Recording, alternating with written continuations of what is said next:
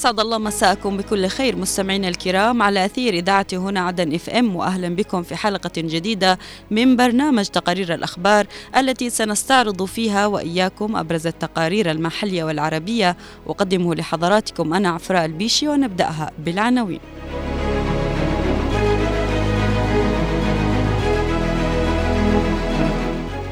الجنوب أزمة اقتصادية وإنسانية تتطلب تدخلا عاجلا وفعالا. أمجد خالد إرهابي بدرجة قائد لواء في جيش الشرعية. معهد جميل غانم ومسرح كنعان ينظمان ورشة عمل تدريبية في إعداد الممثل. حملة مداهمات واعتقالات واسعة في الضفة الغربية في فلسطين.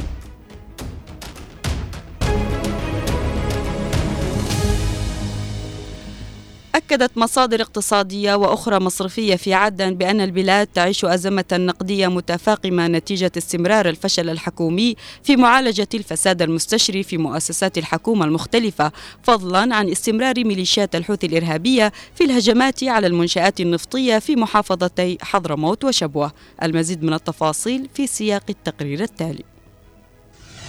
يعاني الجنوب منذ عدة سنوات من وضع اقتصادي متدهور وذلك نتيجة الحرب الدائرة في البلاد وتداعياتها السلبية على المنظومة الاقتصادية والمالية والاجتماعية. وتزداد صعوبة الوضع الاقتصادي يوما بعد آخر حيث تتزايد الأزمات والمشكلات المالية والاقتصادية التي تؤثر على حياة المواطنين. الاقتصاد في الجنوب يعتمد بشكل كبير على النفط والزراعة والثروة السمكية ولكن الحرب أدت إلى تدمير البنية التحتية والتخريب الشامل للمنشآت الاقتصادية ما أدى إلى اضطراب في الإنتاج والتجارة والتصدير والاستيراد وتراجع الدخل القومي وتفاقم الفقر والبطالة.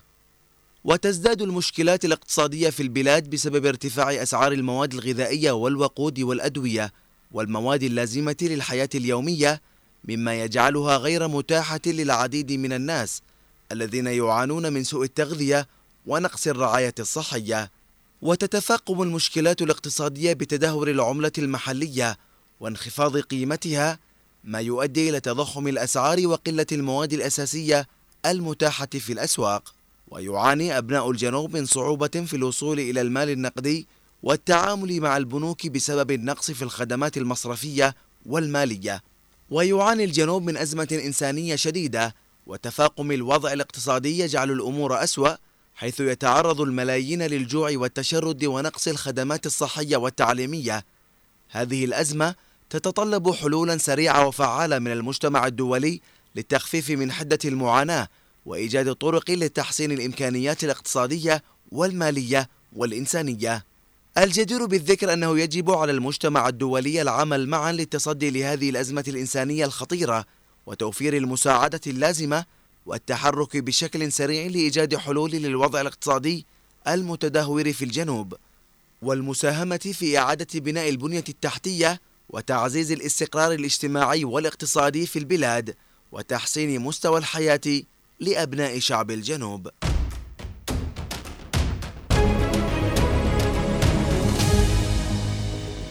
كشفت تسجيلات مصورة بثتها إدارة أمن العاصمة عدن تورط قائد ما يسمى بلواء الحماية المدعو أمجد خالد بتنفيذ عمليات إرهابية ورعاية وتمويل وتمويل خلايا الإرهاب والتخريب التي تنشط بالعاصمة عدن ومحافظات الجنوب خلال الفترة الماضية.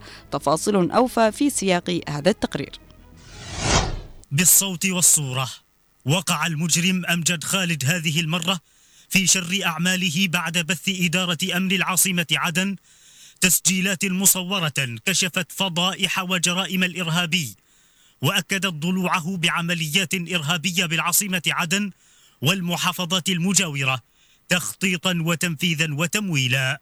الاعترافات التي بثتها إدارة أمن عدن شملت مكالمات مرئية وأخرى صوتية كشفت جميعها كيف يخطط الإرهابي أمجد ويجند الخلايا الإرهابية ويديرها ويوجهها لتنفيذ عمليات إرهابية وإجرامية في الجنوب. لتضاف إلى سلسلة من الدلائل والاعترافات السابقة لخلايا تم ضبطها في العاصمة عدن. أكدت تبعيتها للمدعو أمجد الذي يقيم في مناطق سيطرة الإخوان بمحافظة تعز اليمنية. ولا يزال يحتفظ بمنصبه كقائد لما يسمى بلواء النقل الإخواني والمحسوب ضمنيا على القوات الحكومية.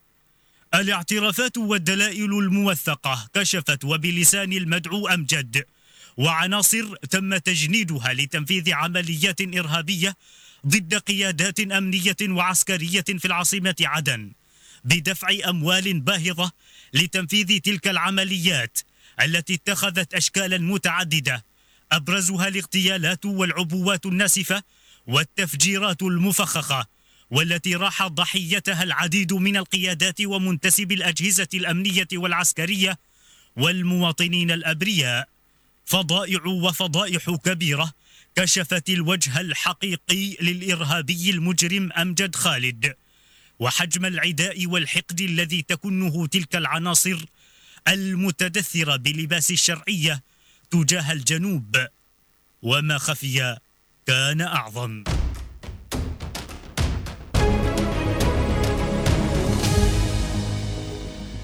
نظم معهد جميل غانم للفنون الجميلة في العاصمة عدن ورشة عمل تدريبية في إعداد الممثل بالشراكة مع مسرح كنعان برعاية المجلس الانتقالي الجنوبي وإشراف دائرة الإعلام والثقافة بالأمانة العامة لهيئة رئاسة المجلس. نتابع بقية التفاصيل في هذا التقرير.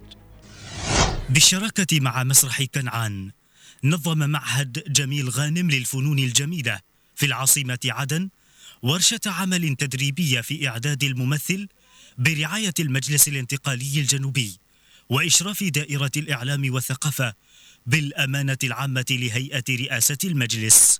نحن في ال في ال في دائرة الإعلام والثقافة آه، حريصون كل الحرص على أن أن ننتج مثل هذه المخرجات التي تسهم في تغيير آه، الواقع من خلال المسرح آه، هذه الورشة ستمتد ل 14 آه، يوم. فيها آه، يعد المتدرب لفن الإلقاء وفن الحركة المسرحية وكذلك التعرف على على المدارس التمثيلية. التعريف بالفن المسرحي وفن التمثيل وكيفية التعامل على خشبة المسرح والتعامل الدرامي والسينمائي بشكل عام.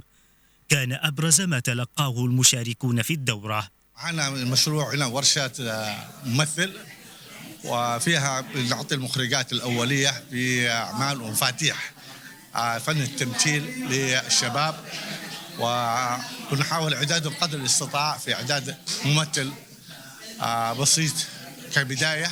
إنما أنا أؤكد هنا للشباب المواهب من أراد أن يصبح يريد أن يكون ممثلا عليه أن يقرأ كثير عليه أن يقرأ في الأدب العالمي في الأدب الإنساني في الأدب العربي حتى يطور من مداركه المعرفية.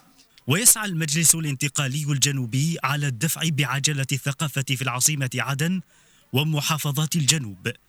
من خلال تقديم الدعم وإعادة تأهيل المعاهد الفنية والثقافية بغية استعادة الهوية الثقافية والفنية لدولة الجنوب.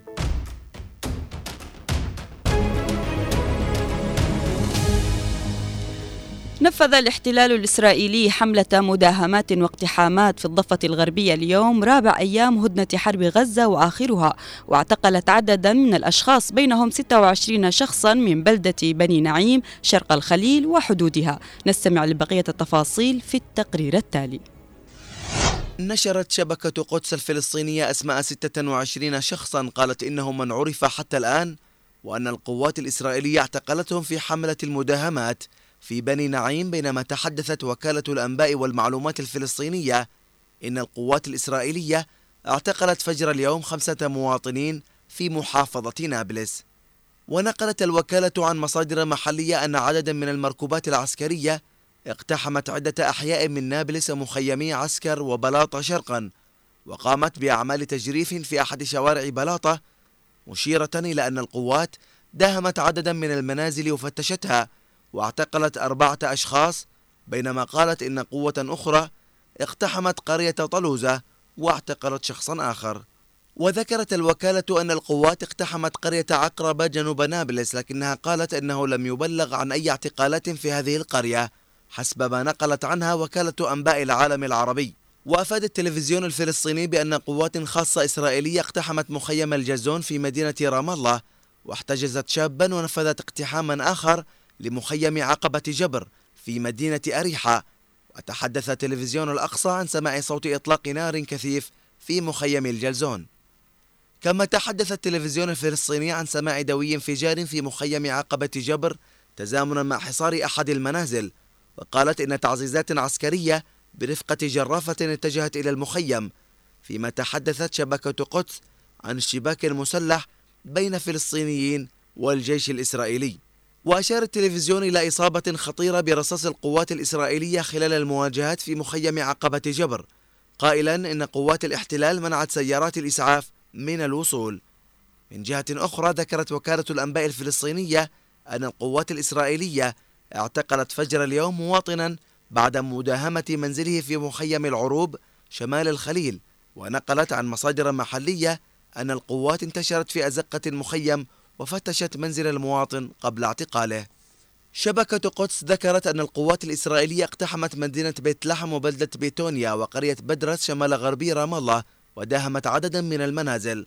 ونقلت الشبكة عن مصادر محلية أن القوات الإسرائيلية اعتقلت شابا بعد اقتحام منزله في بيتونيا. اقتحمت أيضا بلدة جبع جنوب جنين مشيرة إلى سماع أصوات إطلاق نار وانفجار وقالت إن عبوة شديدة الانفجار ألقيت باتجاه القوات الإسرائيلية ودخلت هدنة إنسانية لمدة أربعة أيام بين حركة حماس وإسرائيل في قطاع غزة حيز التنفيذ يوم الجمعة الماضي لتوقف حربا إسرائيلية استمرت نحو خمسين يوما على القطاع. راح ضحيتها قرابة خمسة عشر ألف قتيل وأكثر من ثلاثين ألف جريح ولم يتضح حتى الآن ما إذا كانت الهدنة المؤقتة ستتمدد.